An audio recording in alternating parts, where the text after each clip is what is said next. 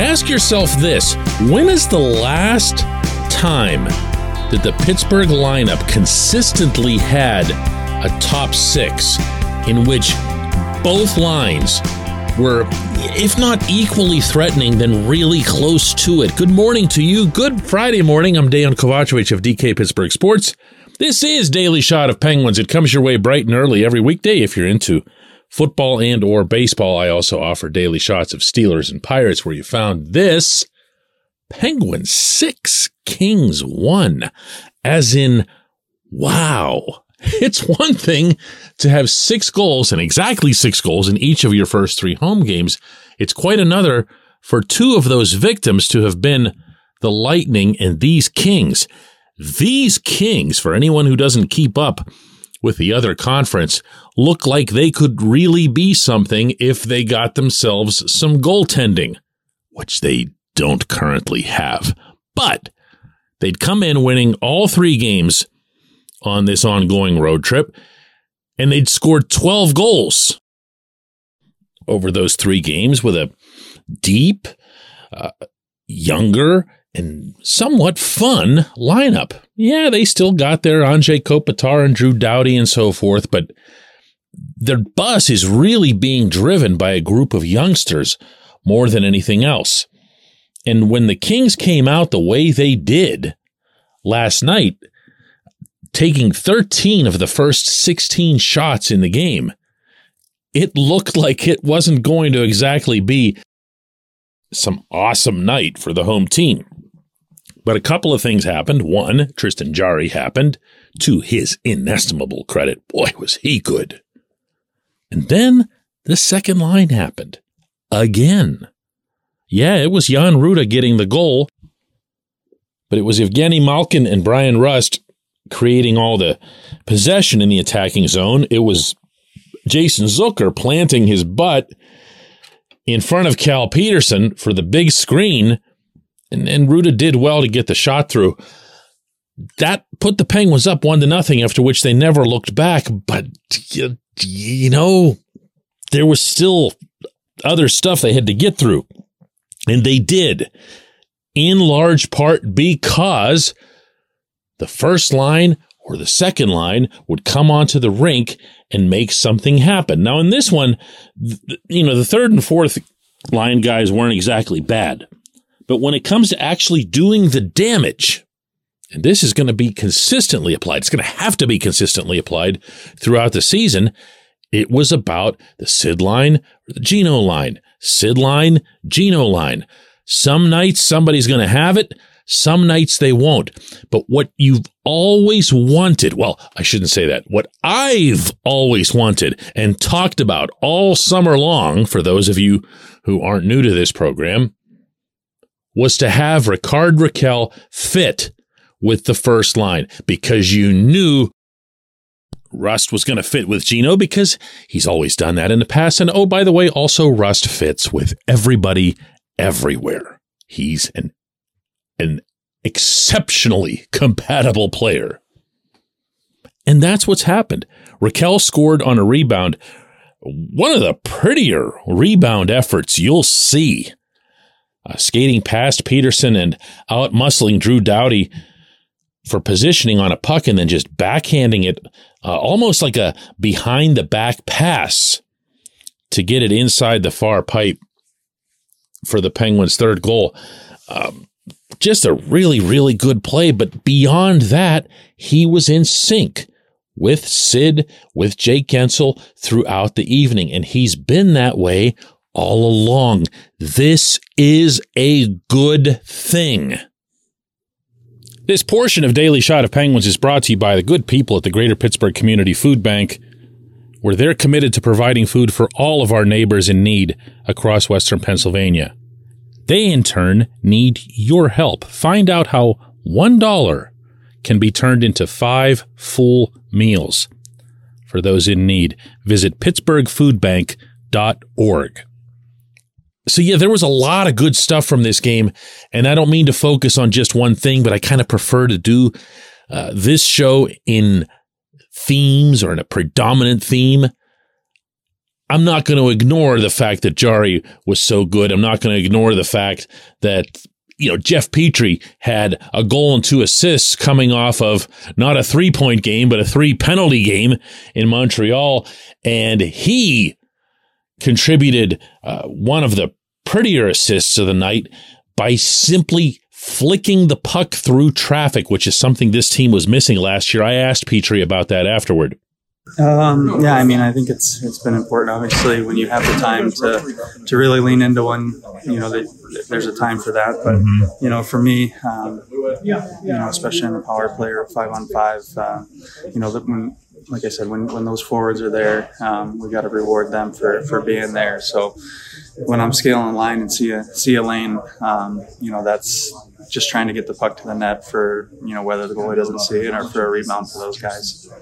Lots of good stuff. Ryan Poehling got a goal for crying out loud. We even saw some team toughness after Brendan Lemieux's very characteristic cheap shot on Jake.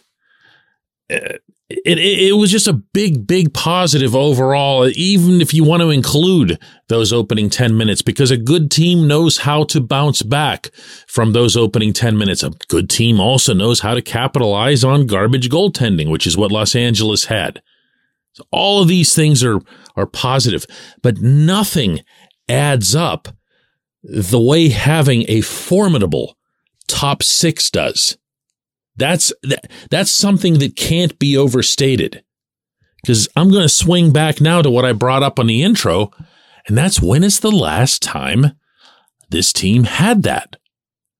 Yeah, of course they've had the first line. And remember the damage the first line did all through the Rangers series and the playoffs? It was entertaining as hell, but you knew that the other guys, even though Gino was playing fairly well, weren't going to contribute a blessed thing. And you also knew that if Gino, for whatever reason, was going to get to play with Jake and Rust, that all of a sudden that line was going to click. What you were missing was wingers. You were missing wingers and a, and a little bit of compatibility between the center and the right wing to take that to the next level. Now, Rakell obviously also got hurt in that series, which people forget about. And Zucker, well, I mean, he was in and out nonstop pretty much all year long.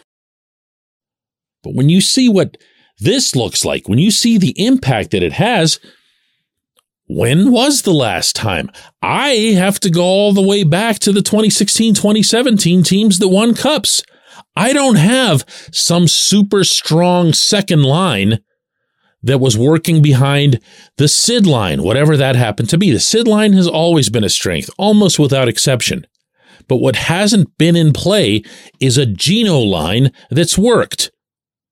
Now you're seeing Gino skating, and boy, was he skating last night. If you were there, in the arena, you know what I'm talking about. I don't believe that sort of thing translates onto TV because you can just watch a player from end to end if you choose to. Gino was churning, but he isn't alone now. And I know, I know it's early. They got to stay healthy. They're older. Zucker's hurt all the time, blah, blah, blah. I get that. We're talking about right now. And right now, it's impressive. When we come back, J1Q.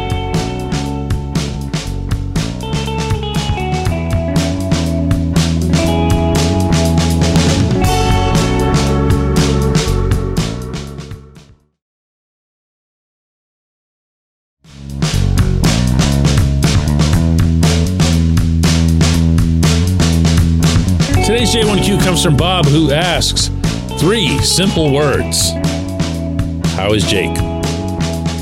You know, Bob, there aren't good answers for that after the possible convergence of events that knocked him out of the game. And we can't know that. Uh, we can't even, to be honest with you, responsibly guess at it. However, when you see that Jake gets cheap shotted by Brendan Lemieux.